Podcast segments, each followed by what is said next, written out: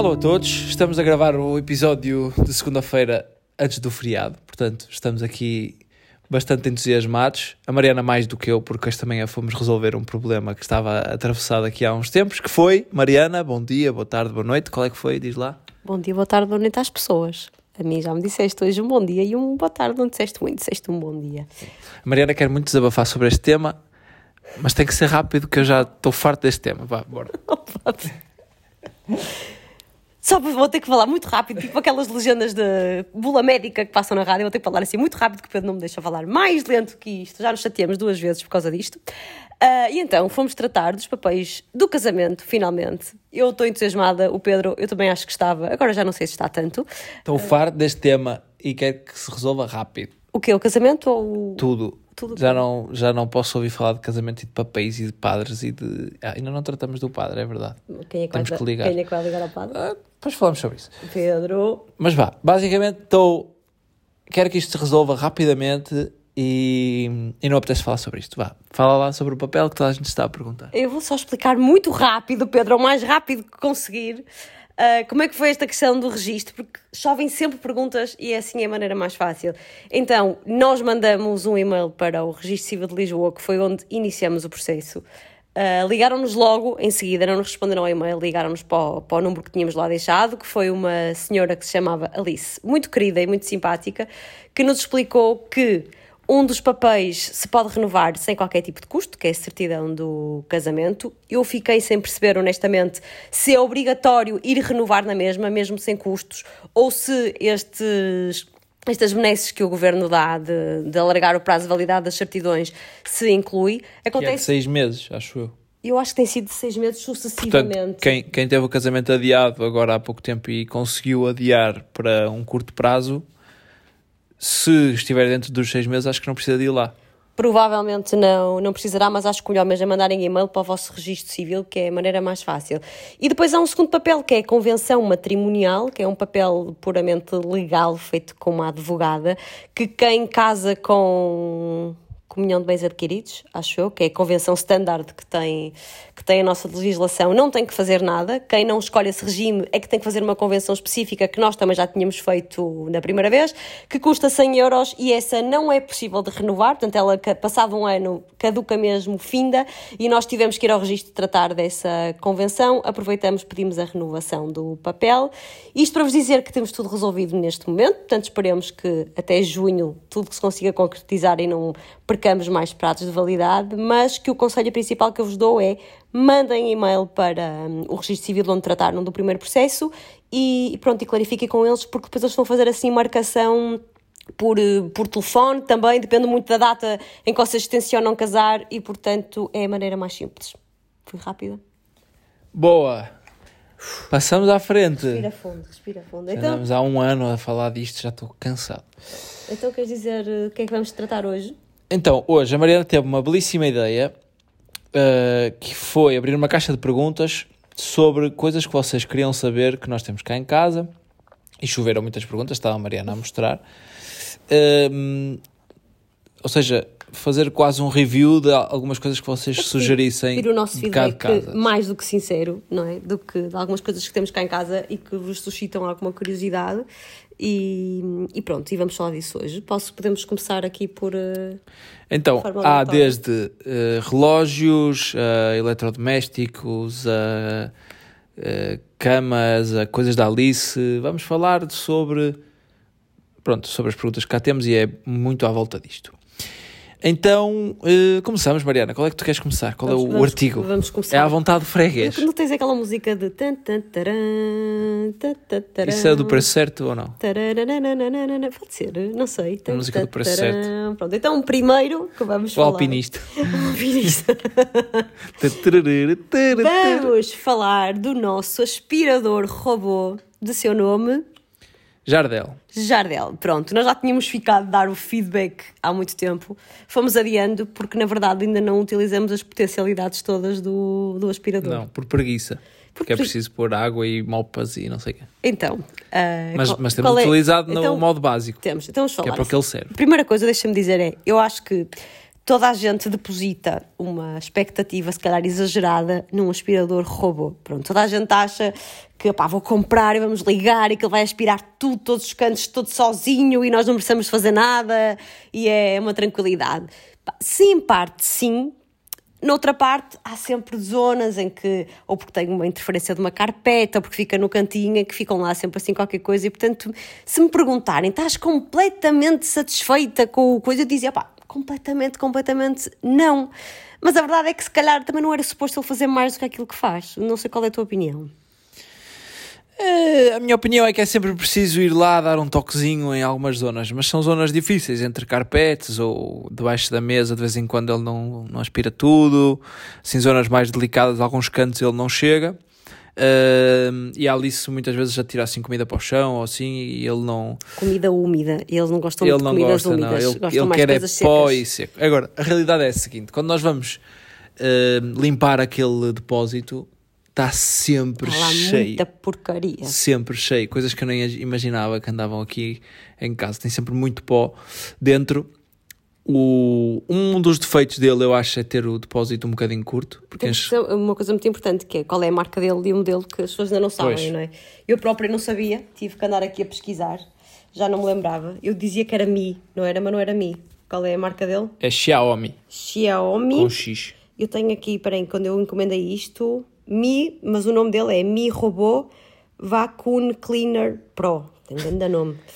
Um, Procurem Xiaomi Mi Robô e vê. Sim, e este tem, tem dupla função, porque ele aspira e supostamente também limpa. Ele traz uma peça extra, que é uma mopa, que nós depois colocamos num depósito com água e ele, além de aspirar, limpa. Mas nós nunca usamos nesse, nesse Pois modo. lá está, foi foi por preguiça ainda de experimentar. E porque nos, de facto nos faz mais falta o Sim. aspirar do que o limpar, propriamente dito, não é? E portanto estávamos para já a, a concentrar na, na função aspiração. Ele trabalha muito bem com uma app, não é? Que é o Pedro que instalou no telefone dele, portanto o Pedro é que Sou eu que controlo o Jardel. Ele controla o Jardel. A app que instalam no telemóvel liga-se ao, ao, ao aparelhinho e vocês podem fazer coisas básicas como agendar uma aspiração. Imagina, estão a sair de casa ou estão a chegar a casa e 10 minutos antes agendam uma aspiração. Podem.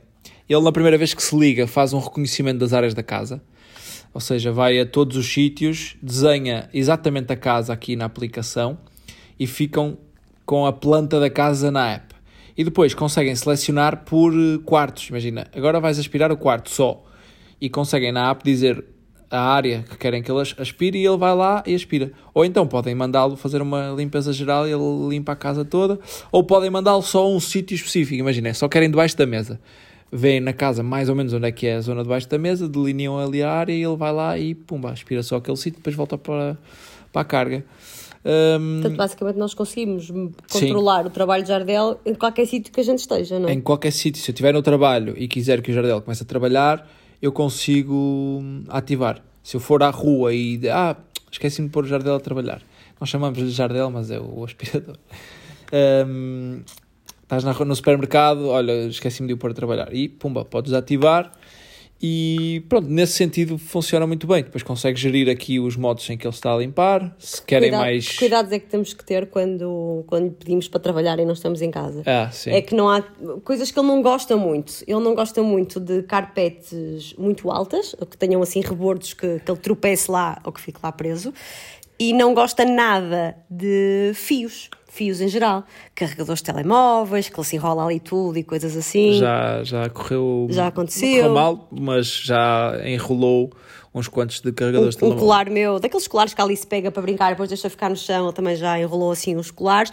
Não estragou, eu consegui tirar o colar, o colar não ficou nas melhores condições e é coisas que às vezes acaba por, eh, por bloquear, ele dá erro depois na aplicação, não é? Sim, tu percebes ele que ele parou, mas por exemplo, se fores voltar a casa a seguir, ok, pronto, resolves a situação e já está. Se estiveres muito longe de casa, ainda fores demorar a chegar, portanto, convém ter, assegurar-se que de facto o caminho está limpo para para ele percorrer. Ele tem o radar dele, mesmo às vezes estão brinquedos da Alice uh, na sala, se não forem muitos e que a gente queira que ele aspire por baixo, ele contorna os brinquedos, portanto não anda a arrastar os brinquedos por, uh, por aí fora. Nisso tem um sensor que é, que é bastante bom.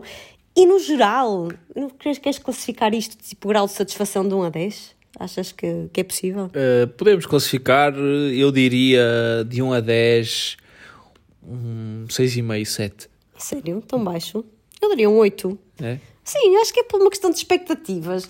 Quando nós temos a sala arrumada e o pomos a trabalhar, quando ele termina, a gente, ah, pá, ok, olha, até aspirou, ficou ali um bocadinho, geralmente é mais, é perto das carpetes, uh, se tiver mais migalhas perto das carpetes, ele ali não limpa tão bem, mas no geral. é que ele às vezes perde-se, se deixarem fazer o, o percurso dele, ele vai, demora um bocadinho, mas, mas vai, sei lá, para fazer uma, a aspiração da nossa casa toda, que é um, uma casa pequena, ele demora para aí meia horita, não? Sim, sim, para aí sim, meia hora. Vontade, sim. Mas ele o que é que ele faz? Ele vai primeiro, contorna as paredes todas, ou seja, vai pelos cantos todos da casa, das divisões, e depois é que vai ao meio. Vai ao recheio. É. E uma vez a Mariana, ele enrolou-se aqui em qualquer coisa, paramos, a Mariana tirou e disse: Ah, mas eu não quero que ele comece aqui. Pegou nele e meteu noutro sítio. Claro que o homem nunca mais se mexeu, porque ele não sabia onde é que estava. Ficou baralhado. E por isso tem que o deixar sossegadinho. Ou o mandam a, uma, a um sítio específico, ou tem que o deixar fazer o trabalhinho dele, porque não o podem tirar. De repente ele está na sala, mandam-no para a cozinha e ele não sabe onde é que está.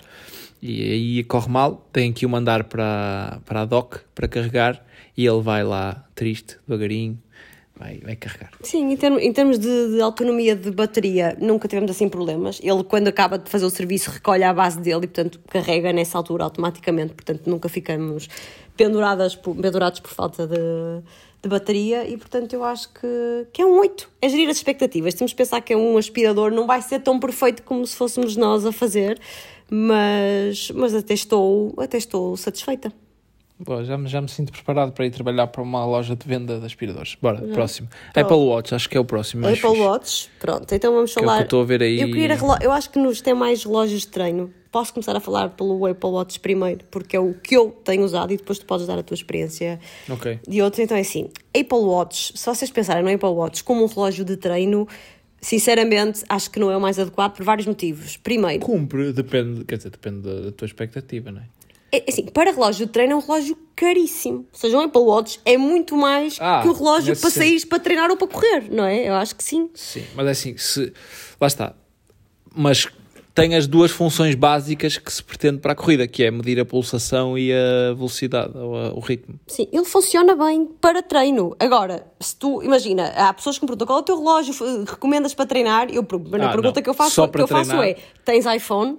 Não é? Porque quem não tem o sistema Apple, quem não tem vários aparelhos Apple, o, o, o Apple Watch não faz muito sentido comprar só para treinar, menos na, na minha opinião, acho que concordas comigo. É um relógio Sim. caro, que o preço standard anda aqui a rondar os 400 euros para aí.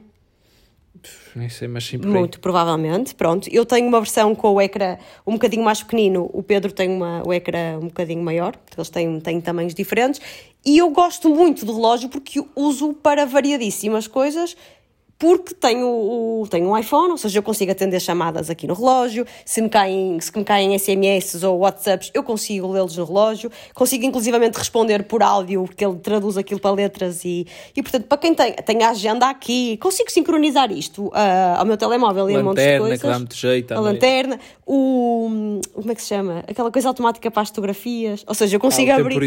E eu consigo abrir a app das fotografias do meu telemóvel, deixo o meu telemóvel um bocadinho distante, não muito, então ainda fico sem ele e consigo clicar para, para fotografar e ver o que é que está a aparecer no ecrã aqui no relógio. Ou seja, para quem tem um iPhone, o, o, o Apple Watch faz muita coisa e acaba por compensar uh, o preço que tem porque depois tem a benesse de ter esta função de treino que também funciona muito bem. Dá para ir correr com o GPS e com tudo, e com os ritmos, a, a frequência cardíaca, marca-nos o trajeto, mesmo para outro tipo de treinos, treinos de força ou treinos de HIIT, que não gosta aqui de chamar. Tem montes de funções, não? É? também tem natação, não sei se já nadaste com ele. Não, nunca, nunca arrisquei. Nunca nadaste, mas ele é à prova d'água, é. estou bem com ele sempre e, e já fui para, para a piscina com ele também e correu tudo bem.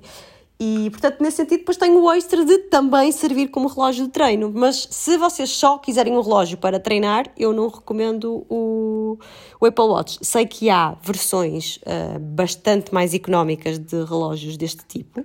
Sei que a Prozis tem um, sei que o Lidl de vez em quando também vende um. Uh, Disseram-me no outro dia que acho que o da Prozis não tem GPS, portanto, se for para correr, já, já não recomendamos tanto.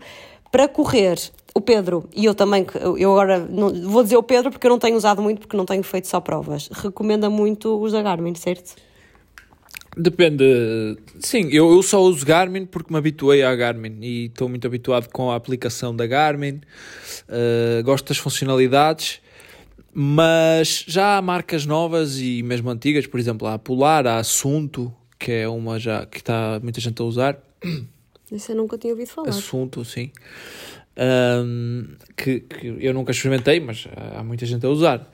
Eu uso Garmin porque, porque gosto das funcionalidades. Imaginem, uh, tenho um treino prescrito de, de séries, porque é sempre aquela coisa que tu tens que decorar. Eh, às vezes as séries podem ser, podem ser um bocadinho complexas, podem ser 10 séries de um minuto intercaladas com 5 minutos de descanso, sei lá, estou a inventar. Uh, isto pode-te obrigar a decorar 50 passos num treino. Eu, eu escrevia na mão, escrevia na mão para a também, pista com a mão toda rabiscada. E o Garmin com a aplicação Garmin Connect, algumas, alguns modelos da Garmin, consegues da aplicação uh, ou construir o teu treino, mandar para o relógio e o relógio vai-te ditando uh, o passo seguinte, ou seja, agora tens que começar a correr a 4.20 durante 5 minutos. E se tu fores a 4.30, ele avisa, estás lento. Se fores a 4.02, estás rápido. Uh, depois, quando acaba a série, ele diz, tempo de descanso, 5 minutos e conta o tempo. E tu basicamente só tens que seguir quase as instruções em vez de estar a decorar. Uh, podes construir o teu próprio treino no, no, Garmin Connect ou então, para quem está mais evoluído e quem conhece a aplicação, Training Peaks, que é os treinadores normalmente põem lá o treino, essa Training Peaks conecta com a aplicação da Garmin, que por sua vez envia o treino para o relógio e vocês só têm que chegar lá e dizer fazer o treino, começar. E ele dita-vos o treino igualmente como se vocês tivessem construído. E por isso a Garmin é muito completa. Nunca experimentei outras marcas, mas uh, e pronto, e já relógios da Garmin já são touch, a nossa versão, a, a versão do meu é, é de teclas, é, é um relógio normal, digital. Sim, eu acho é que todas essas marcas depois têm mode muitos modelos, né? uns caríssimos, outros, outros mais em conta. A primeira coisa que eu acho que quem quer comprar um relógio de treino é perceber, é primeiro quanto é que está disposto a gastar, porque isto há para todos os gostos e feitios, e depois qual é o tipo de treino eu, eu, que vai exemplo, fazer, não é? No outro dia alguém me perguntava, um, um rapaz que me mandou uma mensagem no Instagram a perguntar que relógios é que eu recomendava. Uh, e isso depende para que nível queremos treinar, mas o básico de um relógio de treino tem que ser ter pelo menos a medição da pulsação, para vocês saberem que, esforço, que nível de esforço vão, e a medição de ritmo. Ter GPS caso GP... se pretenda fazer corrida, não? É? GPS, exatamente. Se não for para correr, não, o GPS não faz falta nenhuma, é verdade. Pode ser para andar de bicicleta, pode ser para nadar, é preciso GPS para medir a distância. Sim, mas imagina que a pessoa quer um treino só para ir ao ginásio. Sim, pronto. Não é? Aí não basta... ou, ou, para fazer uh, cycle indoor. Houve, houve, houve uma altura em que eu treinava imenso e que o meu relógio não tinha GPS porque eu não corria. E, portanto, o GPS não me fazia qualquer pois, tipo de falta. O GPS é para é? medir distâncias e ritmos. Sim. Isso é importante para quem quer controlar o nível de treino. Mas isto são as, acho que são as duas funcionalidades básicas. A partir daí há relógios para muito dinheiro que têm GPS incluído, inclusive é mesmo uh, quando falo de GPS, agora já, já não falo só de, de tracking, falo mesmo de no ecrã tu vês as ruas há relógios que já têm as, o GPS como se fosse sim, GPS sim, de carro, sim, né? Uh, já têm uh, as ruas marcadas no relógio, há GPS que têm, sei lá. Eu até acho isso perigoso, eu acho que olhar para o relógio não te pesava no primeiro paralelo que me aparecesse. Uh, há relógios que medem, sei lá, medem tudo e mais alguma coisa. Um, mas o, a funcionalidade básica para quem quer correr na rua ou andar de bicicleta é GPS e medidor de frequência cardíaca. Eu, por exemplo, tenho um medidor de frequência cardíaca como uma banda que amarro ao peito e é mais fiável. Um extra ao relógio. É um extra ao relógio. O relógio mede pelo pulso, não é? é? E é mais fiável do que ter, se tivermos uma banda junto ao peito que mede melhor os batimentos cardíacos. A banda é mais fiável ah, que exatamente, o pulso. Exatamente, sim. O relógio é mais instável, a banda vai junto ao peito e transmite ao relógio as pulsações pulsações. Uh, mas pronto, isso já são updates. Portanto, um, o Apple Watch é um relógio para fazer tudo o que um telemóvel faz, praticamente, Exatamente. inclusive as chamadas. Que tem a benesse de dar para controlar que o treino. Que também dá para, treinar, para, para controlar o treino e tem as funcionalidades básicas para isso. Os relógios de treino não são para mexer no telemóvel, não são, não são utilitários para trabalho, não são nada disso, são só relógios que que vos ajudam a, a controlar a performance. Fazer referência muito rápida ao G-Shock, que também é uma marca que eu conheço e que tem alguns relógios. Uh, a G-Shock é um, é um relógio que não é fácil de trabalhar, ou seja, não é tão intuitivo, penso eu, como muitos relógios que correm aí, é mais difícil de programar, mas é muito útil e muito prático para fazer treinos de circuito, ou seja, todos os tipos de treino que, imaginem uma tabata que vocês sabem que são 20 segundos mais 10 de descanso, ou que são circuitos de vou fazer 45 segundos e descanso não sei quantos, conseguimos programar o número de ciclos que queremos fazer e ele vai sempre apitando, ou seja, também não temos que estar sempre a olhar para o relógio, ele apita. Aí já não concordo. E porquê? Porque acho que é difícil de mexer. É estético. Esteticamente a G-Shock é muito bonito. Tem a vantagem de não, ter, de não, não ser preciso carregar, ou seja, tem uma pilha longa que dura quase Pois. dois anos. Tipo, o Apple Watch às vezes nem um dia dura, não é? É, Pronto, esse é o defeito do é Apple grande Watch. defeito. O Garmin, não sei, o teu Garmin dura mais. O meu Garmin dura muito tempo. Dura muito tempo, ou seja, 3 dias pelo menos sem carregar. Pronto, o Apple Watch lá está, faz tanta coisa que a bateria. É, a bateria vai rápido embora. voa.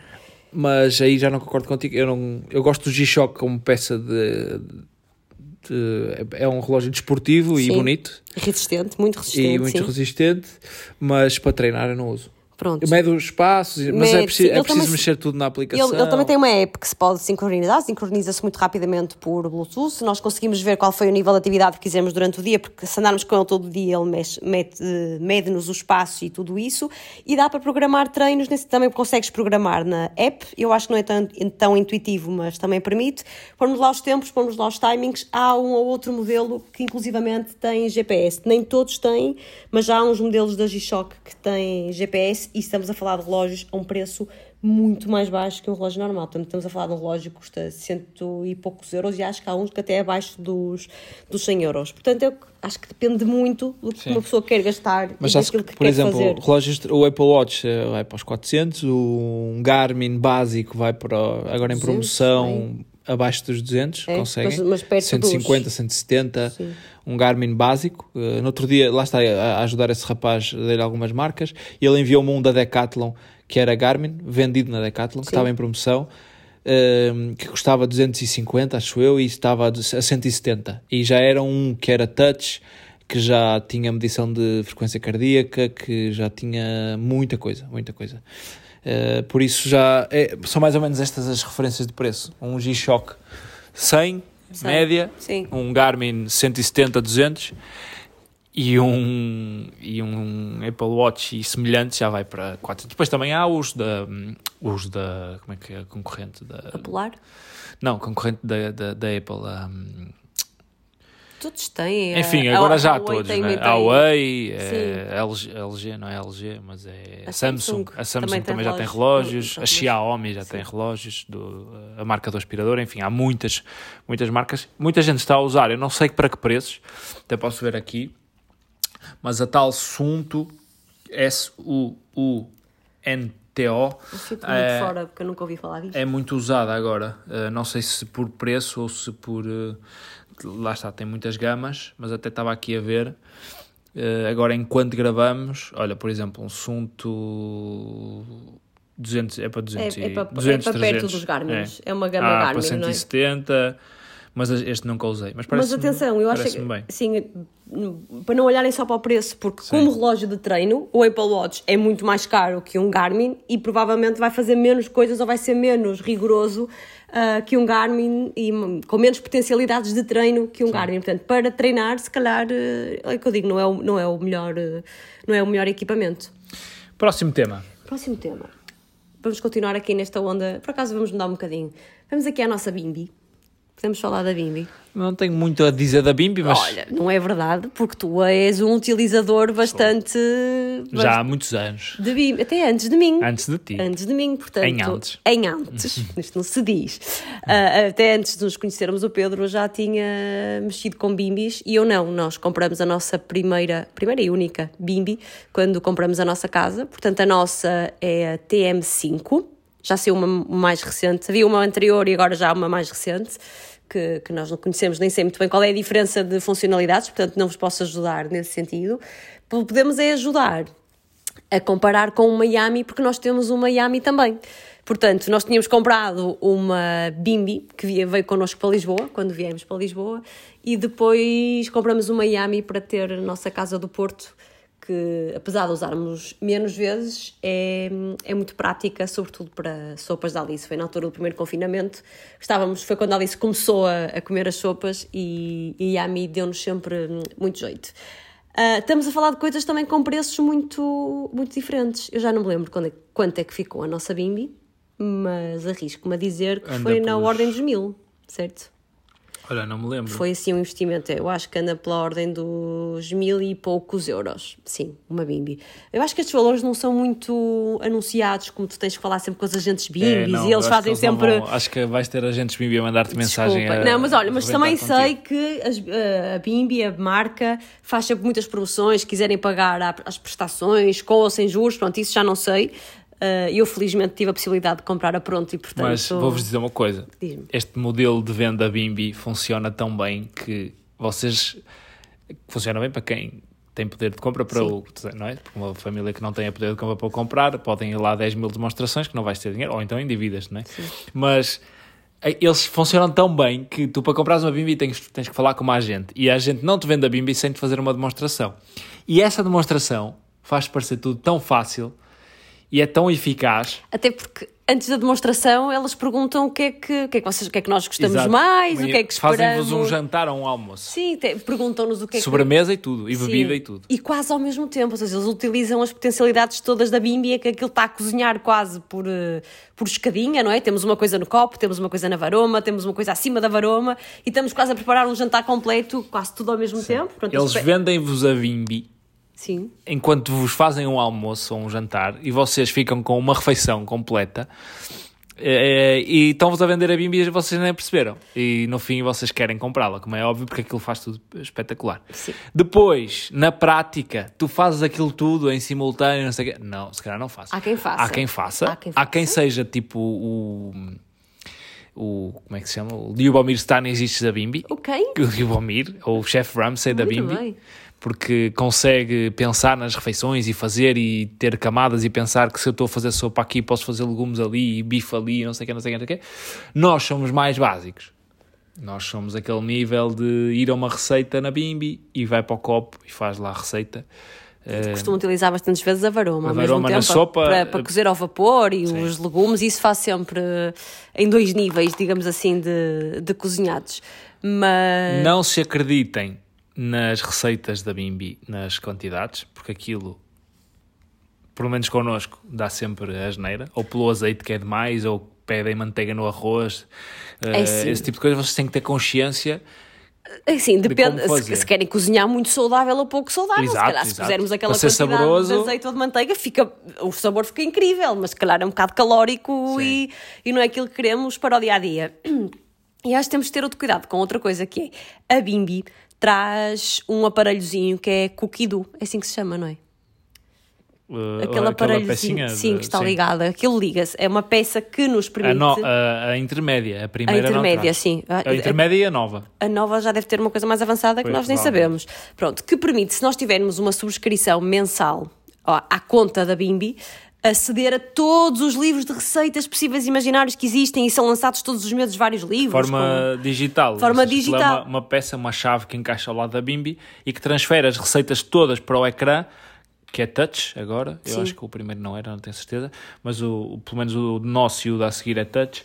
E vocês conseguem pesquisar arroz de pato.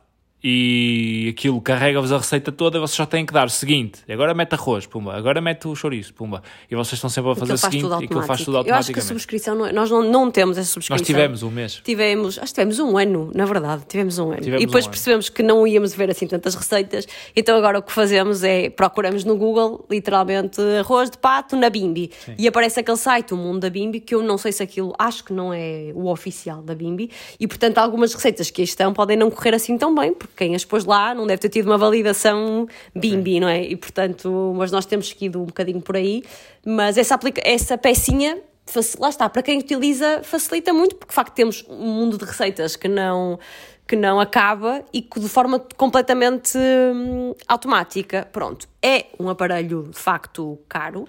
E depois eh, tem várias funcionalidades. Imagina a app Uh, dessa Coquidu, tu consegue, tens depois uma app no telefone e se disseres eu amanhã quero fazer o arroz de pato da Coquidu e ele manda-te os ingredientes que são necessários para uma lista de compras da app e depois quando tu fores ao supermercado lá tens tens lá a lista. Para quem for extremamente organizado. Pá, para quem for organizado, que não é o nosso tipo, caso. refeições semanais. poder- hoje, esta semana vou fazer esta receita da Bimbi, esta, esta, esta, esta e esta. Põe lá tudo e aquilo na app disto. Ou seja, preciso ir ao supermercado comprar isto. Pronto. Isso é muito prático, de facto.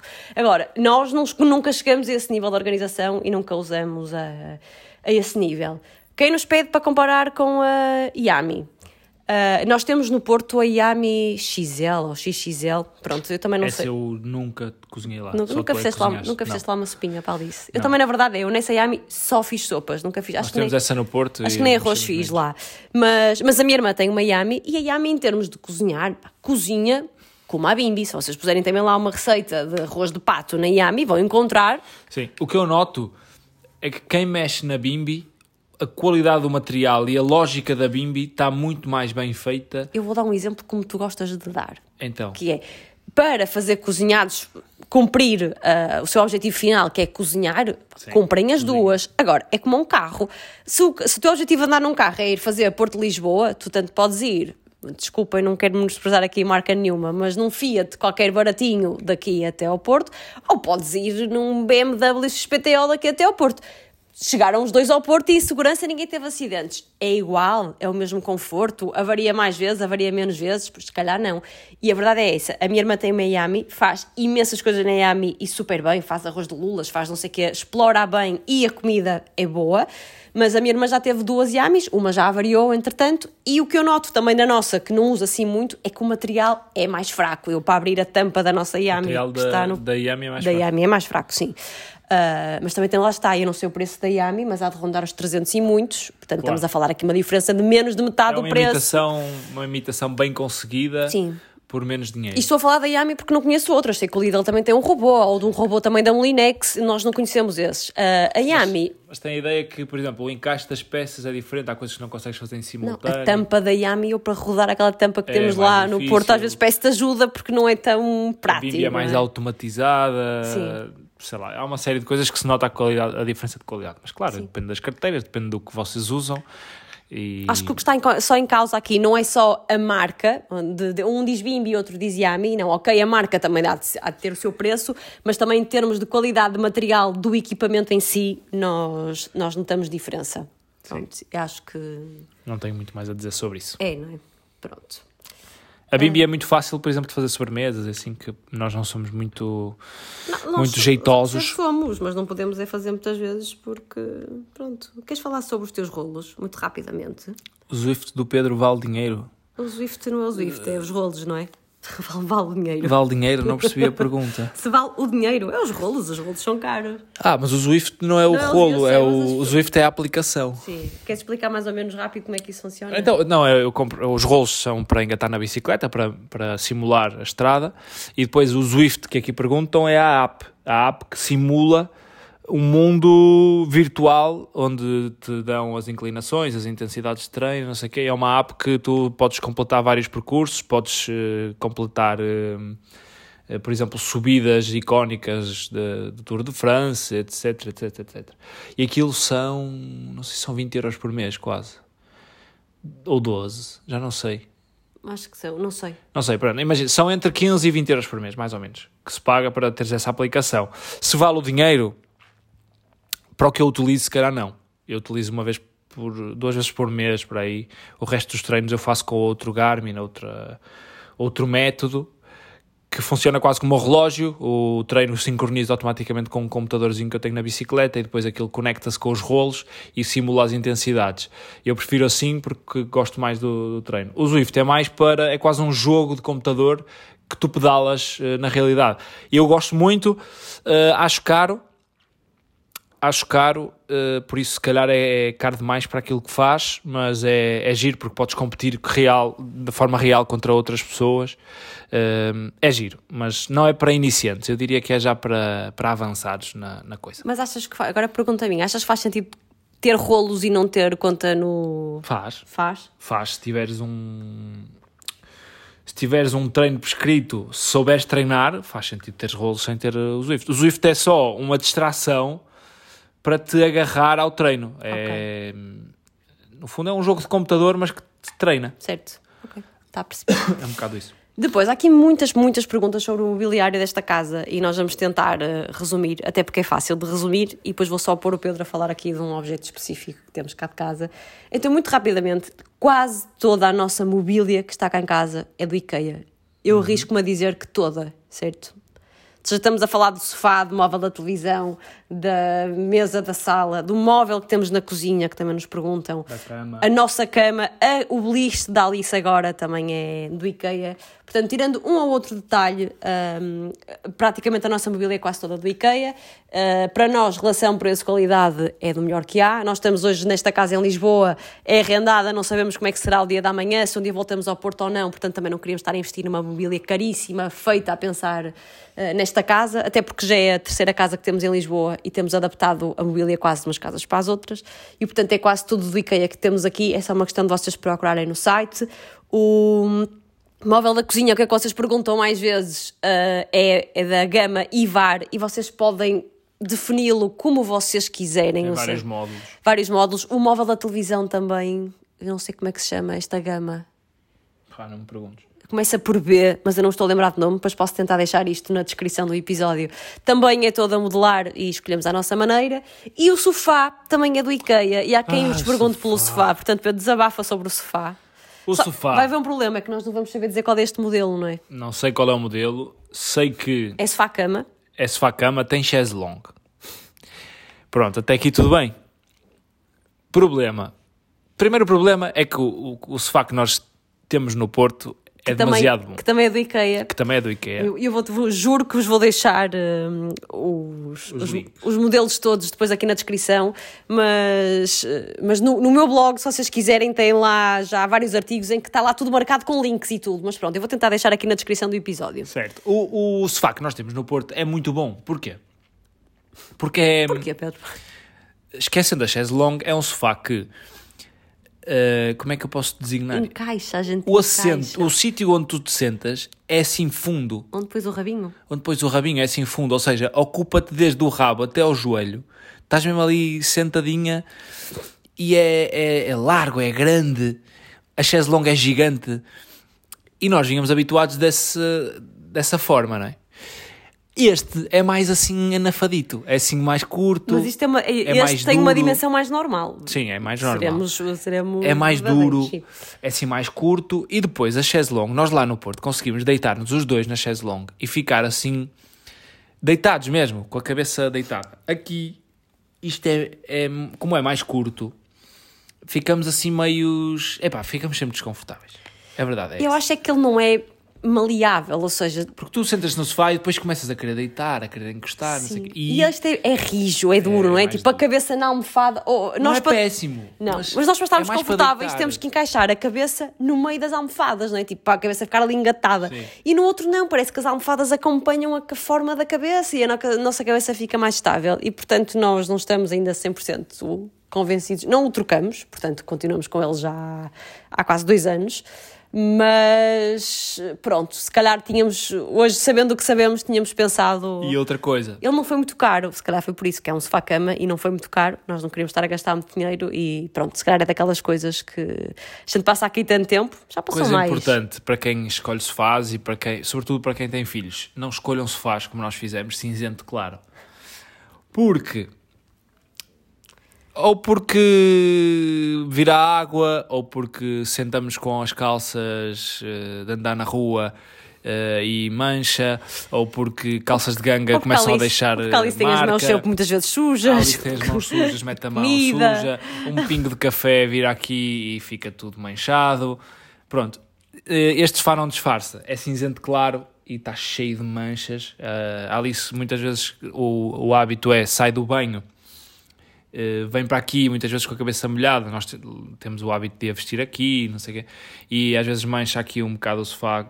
Basta a água cair em cima do sofá, ele, como está assim mais, mais sujo, fica logo a marca. Enfim, não fomos muito inteligentes na escolha da, da cor e temos que lhe mandar aqui uma, uma limpeza forte. Sim. Eu vou, posso falar eh, mais, só mais de uma coisa de mobiliário e até para falar sobretudo de, nem é bem da, da estrutura da cama, mas é também do colchão, porque já me perguntaram. Então, beliche da Alice é do IKEA, é um modelo cura, esse eu sei porque compramos há relativamente pouco tempo. O beliche só compramos porque já que tinha. Queríamos uma cama de solteiro para a Alice ter mais espaço para dormir e que fosse uma coisa que desse para o futuro, porque já tínhamos gasto dinheiro num berço, não queríamos estar a gastar dinheiro numa cama intermédia para um dia, no futuro ter que gastar noutra terceira cama. Portanto, compramos logo cama de solteiro para já ficar resolvido e a Alice estava habituada a, a dormir no chão, no colchão, portanto, 100 graus não foi um problema. Uh, o beliche foi só por isso, foi que era, foi um modelo que nós gostamos, ele não era muito alto, muito pesado, e então pensamos que quando se viesse cá alguém a casa tínhamos mais um sítio para outra pessoa dormir. E levantaram-se algumas questões quando eu falei do colchão que nós compramos para a Alice, o colchão Ema, porque pelos vistos, e nós nunca pensamos nisto, se calhar somos péssimos pais, há colchões para crianças. Qual foi o nosso pensamento? Foi Alice sempre dormiu connosco na nossa cama. Exato. Portanto, ela dormiu sempre no nosso colchão.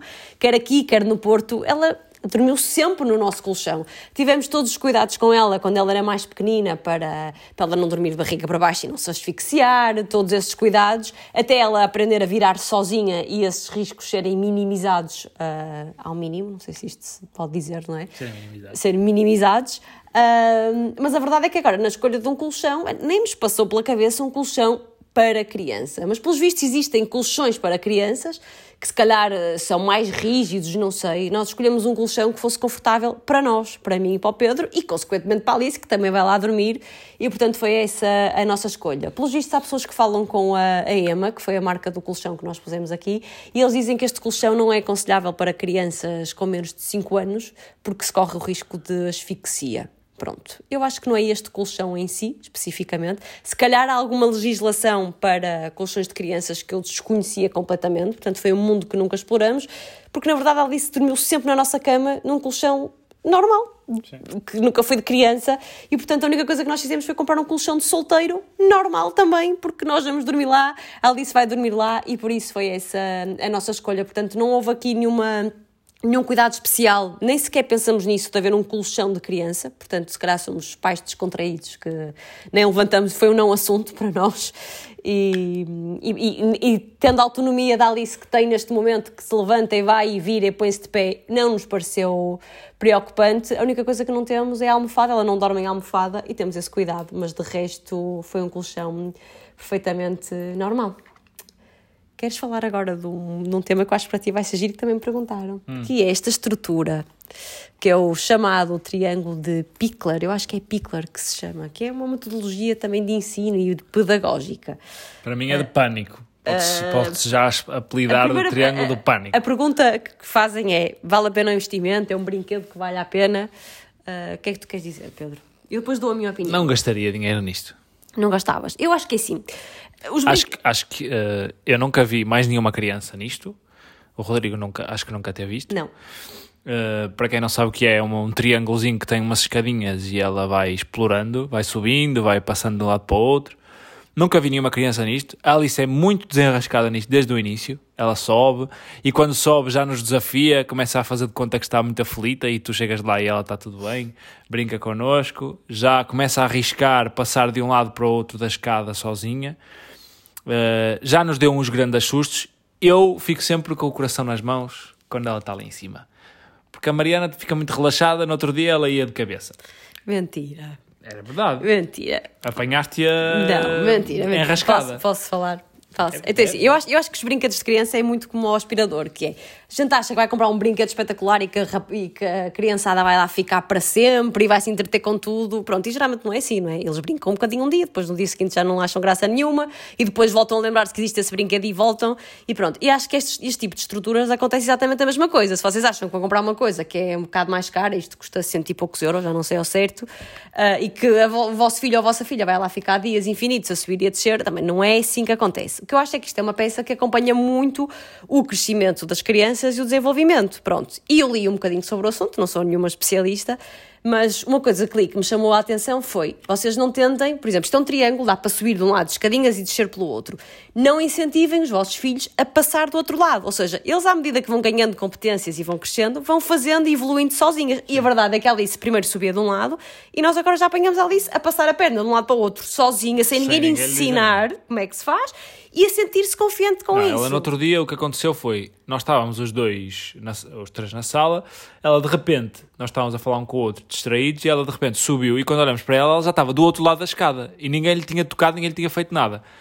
E ela fez isso sozinha. já estamos neste ponto de confiança que Alice vai para o triângulo e nós já não estamos a olhar de saber Sim, já o que ninguém é que vai. acontece. Não, já sabemos que ela, que ela está Depois, bem. ela, eh, quando tentou repetir, já teve muita dificuldade. E uma vez conseguiu e ia-se desequilibrando e ia caindo. Mas depois ia, quando voltou para lá, já nos pedia a mão para passar.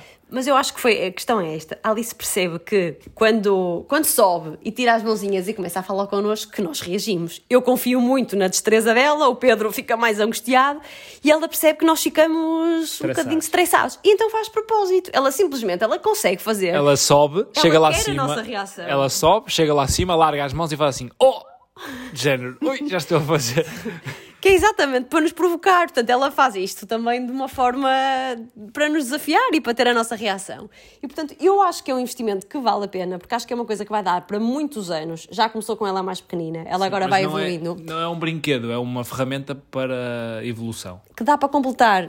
E não comprei nada ainda, Pedro não está nada incomodado, juro, encomendado, juro-te, mas podemos inclusivamente pôr aqui uma tábua associada a isto e que isto depois ela sobe e funciona como escorrega, ela pode trepar pela tábua, ou seja, além de ser uma peça que os vai que, que, que, os põe à prova um bocadinho na destreza deles, depois também dá para completar com outras peças e eu acho que é giro, porque ela no futuro provavelmente o que vai acontecer é que vai fazer ali umas, umas tendas por baixo, vai fazer de casinha, vai dar. É uma peça que vai dar asas à imaginação dela. E portanto, nesse sentido, eu acho que vale a pena, apesar de não vão com a expectativa que compram isto para casa, não é? Isto ainda é uma marracho, não tem alguma dimensão. ocupa espaço. E que. E que, e que as vossas crianças vão passar dias e dias infinitos entretidos aqui com isto, porque não é assim. Eles um dia ligam mais, outros dias ligam menos. Eu acho que até para os pais é bom porque aprendemos a confiar neles e na destreza deles. E nisso a Alice acho que é muito desenrascada porque lhe fomos dando alguma, alguma liberdade. Torre de aprendizagem dela também, que ainda está hum, relacionada com isto. Força. Tínhamos uma muito grande, não é? Ah, sério, não é horrível. que foi, foi para o nada Porto. aquilo. N- não serviu para nada porque era baixa para a altura que a Alice tinha. Aquilo vai servir quando a Alice for mais alta, como a base era fixa, Não serviu para nada. não serviu para nada ainda. Pois. Ainda, mas ainda vai servir. Não serviu, eu deitou fora nem a vendemos, sim. Ah, a, a base não, não, era, não era ajustável e, portanto, era muito baixinha para a Alice. A Alice em cima dela não chegava ao balcão. Pronto, compramos a da Etetet, que vocês todos os dias me perguntam qual é a marca, que ah, é muito prática porque tem função 2 em 1. Um. Portanto, é uma secretária onde a Alice pode estar sentada a fazer os trabalhos dela e a brincar e onde muitas vezes acaba por comer, porque ela gosta também de comer ali, e depois transforma-se em torre de aprendizagem que vai para a cozinha connosco e, e está ali connosco. E eu acho que é uma compra extremamente útil. Parece assim. Sim, Essa até eu gostei. até o Pedro concorda que tem. Tirando, tirando montar, que não é muito difícil, mas dá trabalho. eh, é uma, é- ela gosta de estar ali sentada e, sobretudo sentada, a, a parte de estar de pé ali, ou seja, na cozinha connosco, não sei, ela ainda não fica muito tempo. Fica, Mas a brincar- comigo, tem ficado comigo, já tem ficado umas vezes. Já. A brincar, ela Sim. gosta de estar ali sentadinha. É uma tipo uma secretária pequenina. É fixe, esta, esta vale a pena. Esta vale a pena. E o preço também acho que anda por volta disso, cento e poucos euros. A da Etetet, se vocês comprarem no site, demora é muito tempo a chegar. E quando eu digo muito tempo a chegar, é na onda dos quase três meses até chegar. Portanto, Uhum. Última, que eu tenho que me ir embora. Última, tens de ir embora. Ah, muito rapidamente, as chávenas de café, a maior parte delas são mesmo da marca da Nespresso, que são aquelas com forma de, de cápsula de café. Gosto muito. O café fica mesmo muito quente lá. eh, inclusive, às vezes, aquilo eh, é difícil beber, porque o café lá fica a escaldar, aquilo conserva. E tem, tem aqui duas, tu escolhes uma. Então são temas vá. muito diferentes. Ou então duas rápidas. Ou Então, air fryer. Não, não tenho Não opinião, tens muito opinião. grande. Gosto. Fica, fica bom e fica sequinho. Sim. A nossa é da É a única Philips. coisa que eu sei A disso. nossa é da Philips, sei que também há mais marcas. A nossa é da Philips. E o que eu sinto é que neste momento precisava de mais tempo para explorar. Portanto, neste momento o que a gente faz lá, no fundo é como se fizesse no forno, umas batatas uh, no forno, por exemplo, ou uma carne que podemos cozinhar lá, que acaba por ser muito mais rápido que no forno e imagino que em termos de energéticos também gaste menos energia. Portanto, se vocês quiserem explorar e tiverem disponibilidade para isso, acho que vale a pena.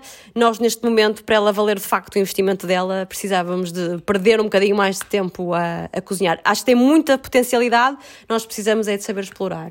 Depois, aqui a última coisa que nos perguntam, eu quero saber a tua opinião porque a minha é difícil, é tipo de sapatilhas hum. ou ténis para praticar desporto? O que é que te recomendas? O que é que para ti é importante? O que é que tu achas que as pessoas devem fazer? Uh, depende sempre. Primeiro conselho é vão quando abrirem as lojas, uh, El Corte Inglês, Sport Zone, acho que também poderá fazer, lojas especializadas em desporto, faça o teste da passada. Porque umas sapatilhas boas para mim uh, são muito diferentes de umas sapatilhas boas para a Mariana, são muito diferentes de umas sapatilhas boas para um corredor profissional.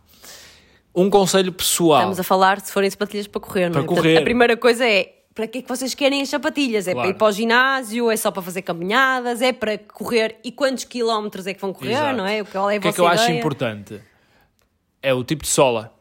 Fazem crossfit, tem que ser uma sola mais dura, mais resistente, ou seja, mais que faça mais apoio.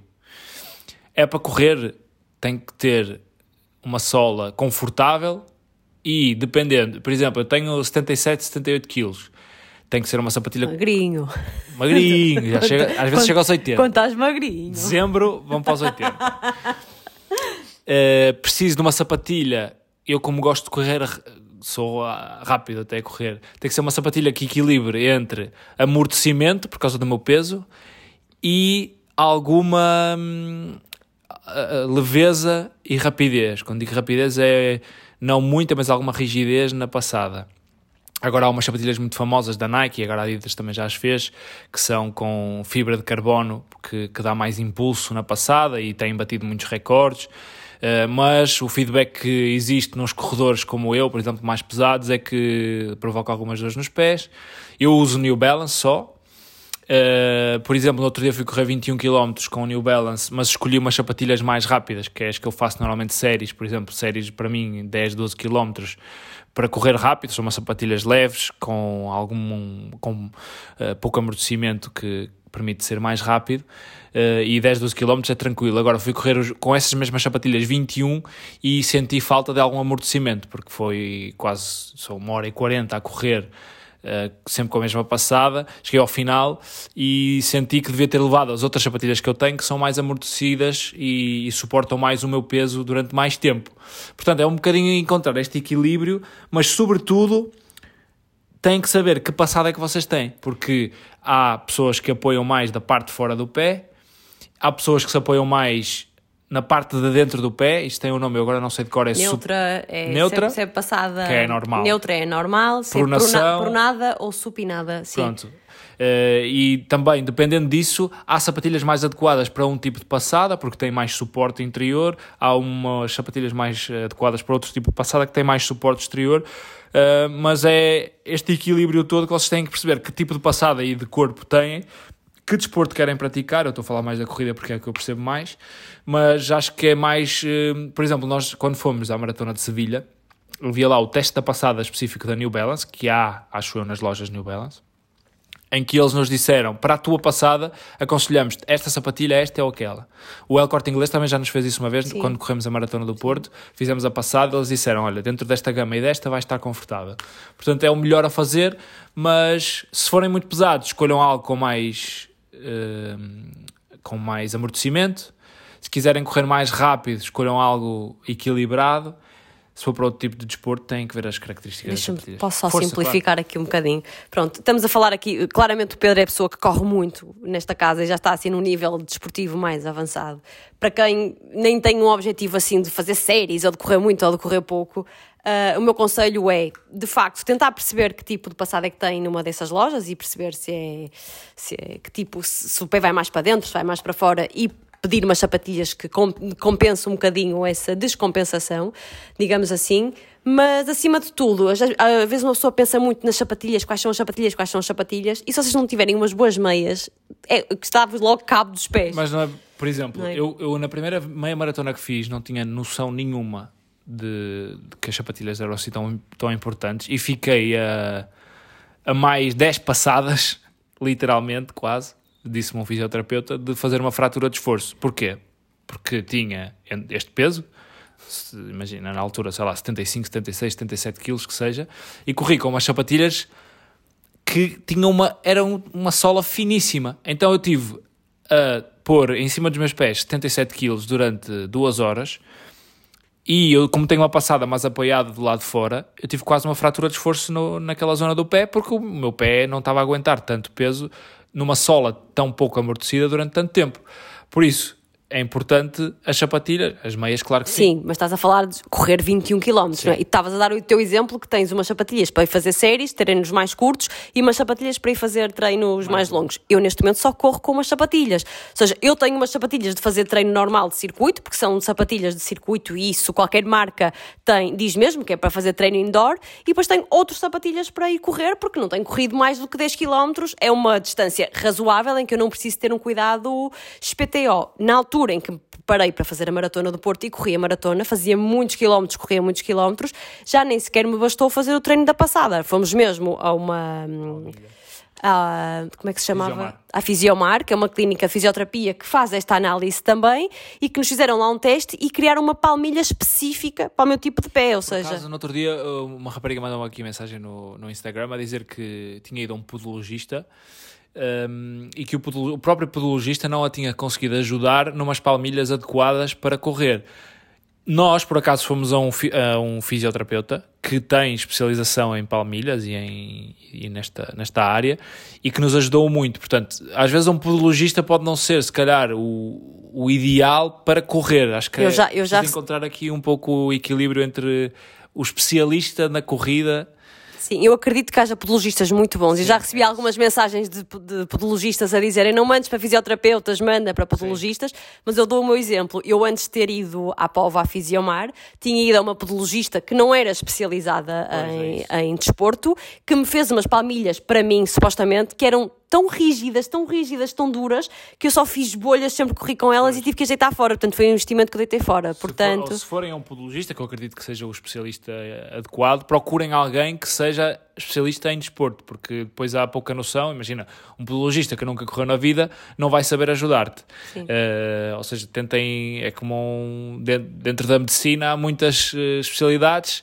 E dentro de- deste- destas especialidades da podologia também há os mais adequados e os menos adequados. Eu nunca fui a nenhum, sempre eh, as únicas que tenho, e por acaso quero voltar lá, foram feitas na Fisiomar, porque eles têm eh, formações e protocolos para, para produzir esse tipo de palmilhas, mas, mas procurem ajuda, porque é, é muito importante, sobretudo para as lesões, não é uma questão de conforto só e de estética, Sim. é mesmo para a lesão. não é essencial para começar o treino, para fazer um treino ligeiro. Eu neste Sim, momento sim, não estou a correr com palmilhas, não sinto a mínima falta porque ando a fazer poucos quilómetros por semana. Portanto, para começar, para mim é muito difícil dizer, olha, mesmo dentro da New Balance, que é marca que nós usamos cá em casa, eh, e a New Balance tem vários modelos, para mim é mais difícil dizer, estas são melhores, estas são melhores. Acho que depende muito de cada um. E eu gosto mais de sapatilhas com algum amortecimento, nem que sejam mais pesadas, eu prefiro isso, sinto mais confortável a correr. Acho que depende muito de pessoa para pessoa. Portanto, o que eu acho mesmo importante é vejam só o treino, façam o teste da passada para perceber se tem alguma descompensação, que até podem não ter. Se tiverem, procurem uma gama que compensa um bocadinho isso e depois escolham uma marca que gostam mais, o modelo que gostam mais, aqueles que se sintam mais confortável e vão gerindo. É um bocadinho isso. Eh, Eu só tive problema com umas New Balance que tinham o calcanhar demasiado alto e magoava-me no, no Aquiles. De resto, já tive 10, 10 pares à vontade e todas são confortáveis. Depois há estes ajustes de mais para quem corre muitos quilómetros, que é lá está. Eu fui correr 21 com umas sapatilhas um bocadinho mais baixas e não me magoou, não fiz bolhas, não fiz nada, mas senti que tinha o pé um bocadinho mais massacrado. eh, E tinha em casa umas mais adequadas que eram mais amortecidas. E quem tem mais peso precisa de mais amortecimento. Mas pronto, é, eh, para começar, procurem aconselhamento, que é o mais adequado. Isto, acho que está. Acho que respondemos a quase, quase todas. Uh, outra coisa que se vocês se lembrem que precisem saber, mandem mensagens, que já sabem que quer eu e o Pedro tentamos responder. E agora vou passar aqui um bocadinho a bola ao Pedro, que é eu às vezes demoro um bocadinho mais a responder que ele. Portanto, se, se eu por acaso não responder, mandem ao Pedro que ele vê as mensagens mais rápido que eu. Vejo, vejo, vejo. Eu vejo tudo. Beijinhos e abraços. Obrigado a todos. E até ao próximo Boa episódio. semana. Beijinhos. Beijinhos.